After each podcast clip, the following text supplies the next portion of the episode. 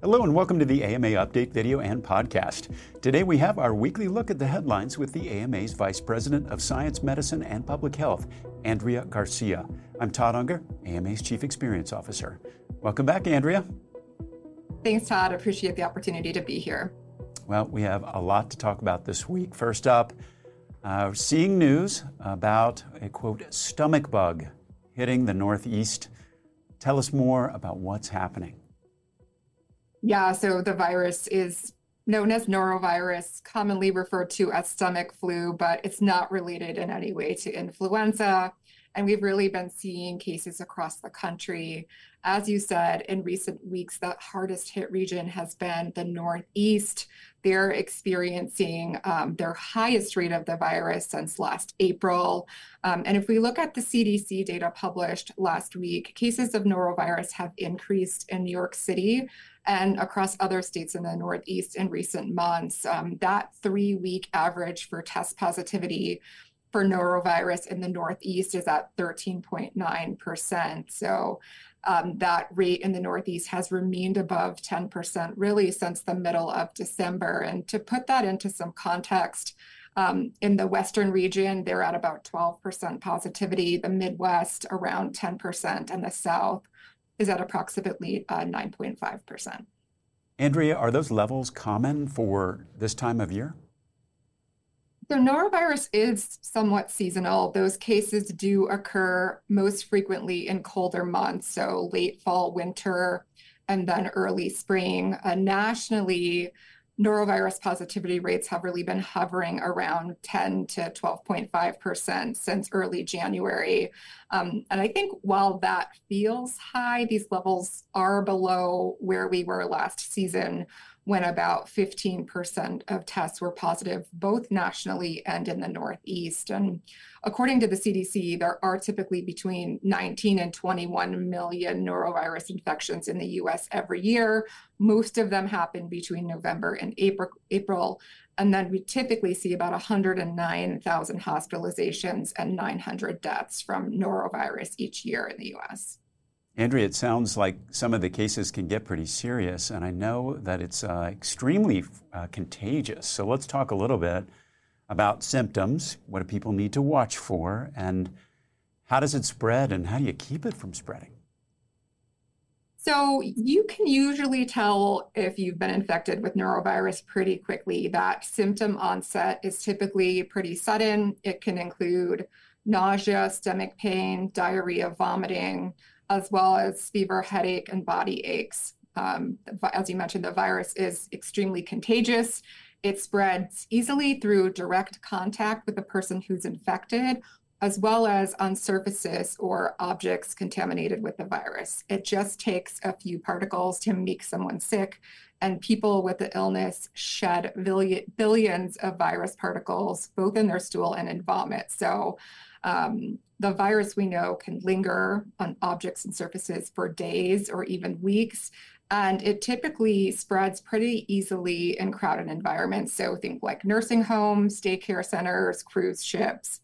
Um, it's also important to note that, according to the CDC, an infected person can transmit norovirus even after they're feeling better for potentially up to two weeks. Um, that best way to prevent norovirus is frequent hand washing and cleaning and disinfecting surfaces. Well, I'll be washing my hands and not touching anything until this particular outbreak is over. Andrea, what about food? Uh, is norovirus the kind of thing that can spread through contaminated food? It is, and that's why it's sometimes referred to as food poisoning. So, norovirus is a leading cause of foodborne illness in the country. Uh, the source is often contaminated water. For example, uh, food can get tainted if, like, fruits and vegetables are watered with contaminated water. Oysters are another common culprit. They pose a norovirus threat if they're harvested from contaminated water. We recently did see the FDA advise restaurants, retailers, and consumers to avoid selling or eating oysters from Baja California and Sonora, Mexico, because they may be contaminated with norovirus. And you might recall that just this past December, there was a norovirus outbreak linked to a North Carolina sushi restaurant that sickened at least 241 people. Um, people can definitely help prevent foodborne norovirus by rinsing their fruits and vegetables with clean running water and cooking shellfish thoroughly. Um, there is no treatment for the virus, but CDC recommends drinking lots of fluids. That's to help prevent dehydration. And on the bright side, the illness does typically pass for most people within a few days. All right. Well, speaking of contagious, another illness that we have been talking about over the last several weeks continues to make headlines. That's the measles. Andrea, what's new this week? So, Florida has really been in the spotlight this week, and that is both because they are battling a growing measles outbreak, but also because the guidance the state surgeon general there has provided to parents and guardians on the outbreak. Um, so, that outbreak began a week ago um, when the Broward County School District reported six confirmed cases of measles at an elementary school. Um, in a letter last Tuesday, the Florida Surgeon General noted that it's normally recommended that individuals without a prior infection or vaccination stay home for up to 21 days. That letter noted that the Department of Health there is going to defer to parents and guardians to make decisions about school attendance. So we've seen the president of the AAP note that this runs counter to everything they've heard and everything they've read. It's certainly counter to AAP policy. We've seen the chief medical officer for the Association of State and Territorial Health Officials put out a statement stressing the importance of adhering to established public health practices for measles and vaccinating the unvaccinated. Uh, measles is so contagious, it has such a long incubation period that not following those established public health recommendations can allow cases to spread. The CDC has said that unvaccinated people have a 90% chance of being becoming infected if they're exposed to the virus. And this is certainly complicated by the fact that a person with measles can spread the virus uh, starting four days before their rash appears, so before they even recognize that they have the disease. Medicine doesn't stand still, and neither do we. AMA members don't just keep up with medicine, they shape its future. Help move medicine, join the movement. Visit ama-assn.org slash moving medicine. Wow, Andrea, so that note from the Surgeon General obviously creating quite a stir. Has there been any fallout since uh, he issued that note? Well, we're now up to 10 cases of measles in Florida, nine in Broward County, one in Polk County. Two of these cases are reportedly in children under the age of four. And while the Surgeon General's letter did not mention the importance of getting vaccinated, we do know that Broward County's local health department has reportedly been offering measles vaccine at the elementary school since the outbreak began. As a reminder, that vaccine has been shown to be 97% effective in preventing infection. There was a Kaiser Family Foundation news article that pointed out that considering the dangers of the disease, the vaccine is incredibly safe. A person is about four times as likely to die from being struck by lightning during their lifetime in the US than having a potentially life threatening allergic reaction to the MMR vaccine. So we have a virus that's uh, highly contagious. Uh, we have a vaccine that is highly effective. Now, one thing we haven't talked about is the quote danger of the disease itself. How serious can measles be? So measles can be serious, and we know it can lead to long-term complications. Um, if we look at um, CDC's information, an estimated one in five unvaccinated people in the US who gets measles is hospitalized. Uh, ear infections occur in about one of every 10 children with measles and can result in permanent hearing loss one to three out of a thousand children with measles will die from respiratory and neurological complications. And in rare cases, we know that serious conditions can emerge even years later. Um, the most recent CDC data indicates that there are at least 35 measles cases in 15 states reported so far this year. In January, we saw nine measles cases in Pennsylvania, eight of them in Philadelphia. If there are no more cases reported there this week, that Philadelphia outbreak will be declared over. Last Friday, we saw both Michigan and Indiana report their first measles cases in their jurisdiction since 2019.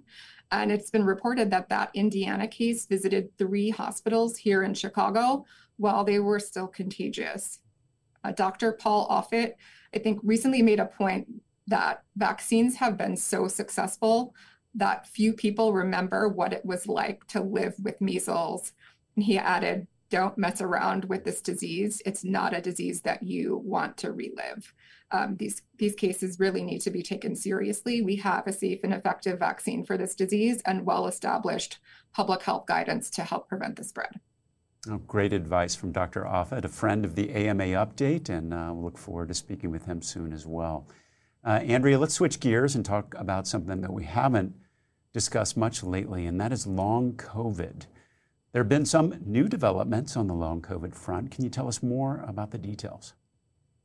Yeah, so we have a little more clarity about what may be causing one of the more frustrating symptoms of long COVID, and that is brain fog.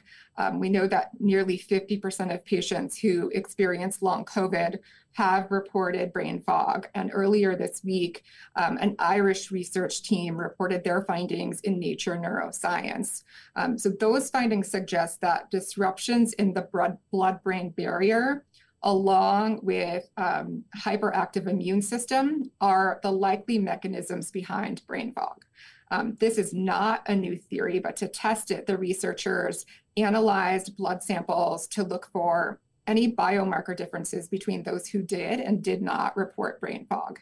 They found that those who reported brain fog had higher levels of a protein that was produced by brain cells not normally found in the blood, which hinted at a leaky blood brain barrier. For the second part of the study, the researchers conducted brain scans using dynamic contrast enhanced MRI to examine brain circulation. And they found that long COVID patients with brain fog had a leaky blood brain barrier when compared to both long COVID patients and then to others who had recovered. They also found that long COVID patients with brain fog had increased levels of clotting markers in their blood. So, important finding, Andrea. What does it all mean? Well, it's important to understand those underlying causes of these conditions so they can inform the development of targeted therapies for patients in the future. And I think it's important to note that this isn't true just for COVID. Um, as one article states, the concept that many other viral infections lead to these post viral syndromes might drive blood vessel leakage in the brain, and it's it's potentially game changing. These findings um, could change the understanding and treatment of post viral neurologic conditions. And the findings also confirm the neurological symptoms of long COVID are measurable with real and demonstrable metabolic and vascular changes in the brain, which is huge. And I think it also importantly serves as validation for all those who've been suffering from these symptoms of long COVID. Absolutely. That's a really uh, fascinating study, and we're going to continue to watch as that evolves. Uh, that wraps up today's episode. Andrea, thank you again, as usual, for your perspective and being here to keep us informed.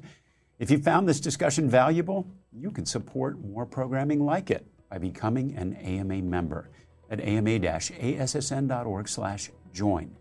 We'll be back soon with another AMA update. In the meantime, you can find all our videos and podcasts at ama-assn.org/podcasts. Thanks for joining us today. Please take care.